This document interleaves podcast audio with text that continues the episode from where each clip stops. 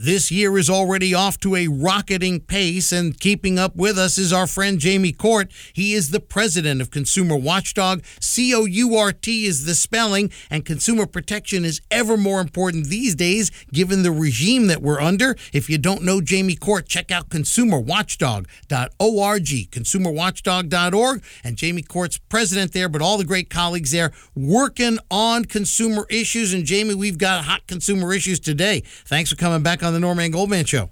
Always uh, great to be here, Norm. Well, Jamie, we've got to talk offshore oil drilling. It's an issue I've not been able to get to on the show. I know it's an issue that's important to a lot of people. With all the all else going on, we haven't been able to get to it. I'm glad you and I have a chance to talk about this. Donald Trump has proposed opening up the uh, continental United States, basically Atlantic and Pacific, to oil drilling and he's exempting Florida because the Republican governor, who's a friend of his, asked him to exempt it, which to my legal mind says we may have a lawsuit there for arbitrary and capricious abuse of government power. But Jamie, you know, the oil companies seem to be doing well on land with all the fracking. There's a real question about whether they are even interested in doing this given all the political opposition. But Trump's moving in this direction. We've got to take him seriously. And Jamie, as it turns out, there is already offshore oil drilling off of California, isn't there? Yeah, unfortunately, in state waters, when you're out three miles or more, that's the federal waters, and those have been pristine, those have been protected. But Trump is is opening them up. However, Jerry Brown, who's governor of California, had asked Barack Obama to permanently ban any new oil and gas leasing in federal waters off California's coast. You know, to match uh, what we had in the state as as new drilling, uh, a new drilling ban in state waters, and and that happened. However, within those three miles, we have existing oil leases within three nautical miles of shore. And under the Governor Jerry Brown administration, his regulators approved permits for 238 new offshore wells between 2012 and 2016 when he was governor.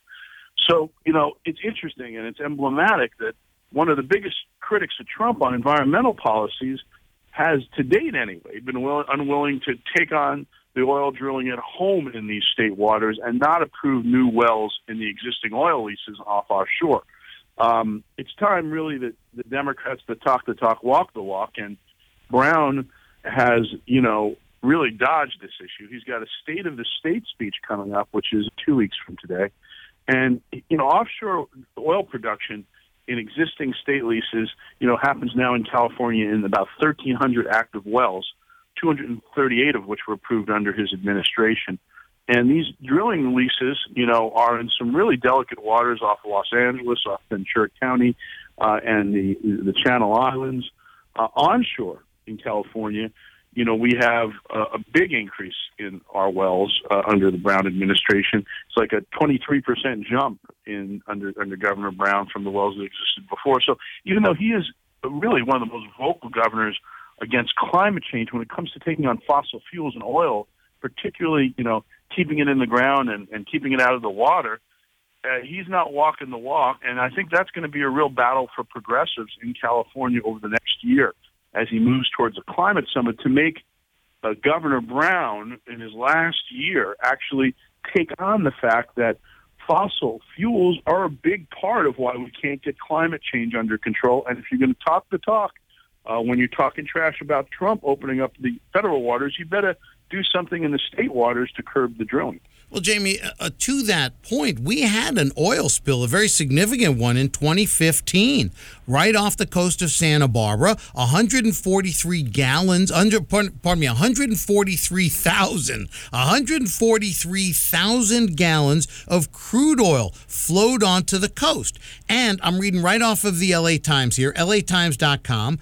Uh, this is May 17, uh, 2016. A Santa Barbara County grand jury indicted All American Pipeline on 46 criminal counts, including four felony charges of knowingly discharging a pollutant into state waters, prosecutors announced Tuesday. A 41 year old company employee worked as an environmental and regulatory compliance specialist faces three charges. Now, Jamie, those criminal cases are still going on, from what I can tell, but that was a big issue in the news. A lot of wildlife and, and waterfowl died. I mean, this is a very significant thing. And what we found found out was that pipeline was not well maintained. There was not a lot of adequate uh, record keeping on it. There was not a lot of inspection, and this is all in state waters. On uh, uh it has nothing to do with Donald Trump.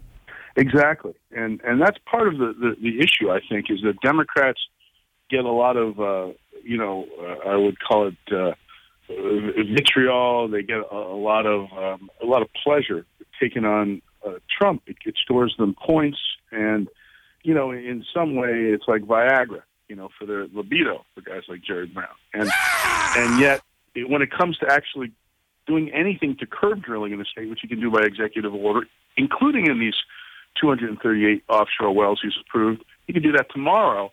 He's not going to do it because the oil industry has been a patron. Uh, Chevron's been a friend. So on one hand, he talks about Trump being the dangerous, most dangerous threat to the climate and to the planet, and and when we're all going to hell because of him. And yet, you know, when he goes in that confessional booth because he's, he's he is a, a devout Catholic, he should really be thinking about what he's confessing to and what he can do to make amends because he has the opportunity to do it. We're talking to our friend Jamie Court, C O U R T, and they do go to court at Consumer Watchdog for consumers. And boy, do we need ConsumerWatchdog.org now more than ever. Consumer Watchdog here in the Los Angeles area. And we talked about the California coast, but also, uh, Jamie, the offshore oil drilling, he exempted Florida. I mean, this the, the politics of this kind of reek. But let's talk about regulation generally, because, Jamie, uh, regulation has been under attack from Republicans forever. And Consumer Watchdog, in a prior iteration of the organization, was the sponsor of a ballot initiative that dramatically reshaped California's auto insurance market and totally rescued it. And prices are now now very re- reasonable and affordable. And in fact, there's a robust competitive market, all because regulation works under Prop 103. And it's worked for 30 years plus now, uh, or 30 years now. So, Jamie, here's an example of regulation working. The Consumer Financial Protection Bureau just was uh, handed a blow. The judge that handled the first case uh, handled the second case and said that Mick Mulvaney, the Trump appointee, gets to stay there for the second time today. A federal judge said that the Donald Trump appointee gets to stay and wreck the Consumer Financial Protection Bureau. So, Jamie, one hand, regulation working. On the other hand, regulation used to work with the Consumer Financial Protection Bureau. Now it's being wrecked, and the judges are protecting uh, Donald Trump's appointment to, to destroy the Consumer Financial Protection Bureau. So, Jamie, with one set of regulations working and one not, how do we defend what we've won when we're on the outs, and how do we advance what we've got when we're on the ins? Yeah, you know, this is one of those cases where uh, a lot of discretions with that agency, and if you have the wrong watchdog, there's no bark, there's no bite, there's no watching, and uh, that's why this fight over Mulvaney is so important because uh, once he sits at the top, we will see all the actions that this agency has taken uh, come to a stop, and we've already seen the chilling effect. So, you know, in California, for instance, uh, we just put out a, a, a report showing that over the last 15 years, using a law passed by voters called Prop 103, an insurance reform law, our consumer group alone has come into cases, come into, you know, probably 60 cases, 70 cases, where the insurance companies wanted to raise rates here. Because of our law, we got to challenge them, just like you could challenge an electric rate at a public utility. And we've stopped $3.4 billion over the last 15 years in rate hikes. It's just our one not for profit group. There are others doing this called Consumer Watchdog. And that's about $227 million a year in insurance rate savings. The insurance companies had requested that we stopped uh, by saying it's unnecessary before an elected insurance commissioner who's a very effective regulator because he's elected and accountable to the public. When you have elected officials directly accountable for how much money they save or, or don't save on insurance rates, you see insurance rates go down. It's just the way it works. And um, so we've saved about a quarter of a billion dollars a year for the last 15 years by just using a law and challenging rates and going before an elected insurance commissioner and making our case and going to the courts when necessary. The insurance companies are starting to push back, but it's a very effective regulatory system. It shows regulation can work. It shows, you know, insurance companies here are very competitive. We've got tons of them. They're making money, but they're also not allowed to make unfair money, and they have to give the money back or not charge the higher rates uh, when we win. So it's the best of all worlds. So I, I really hate this black eye that Trump is given to regulation of all kinds. That's one of his big claims to fame, because regulation does, when it's done right, save people a lot of money. And one of the best examples of good regulation is the Consumer Financial Protection Bureau. It saved people a lot of money in credit card fraud, in mortgage fraud. It, it's done a lot of really good stuff. And if you totaled all the savings, well, I don't think it would rival what our insurance law saved out here. It has done a lot of good for people, and it was we were on the verge of uh, ending mandatory arbitration with banks when the Trump administration first course. So I think that this is going to be one of the things that's going to be at issue with the next election.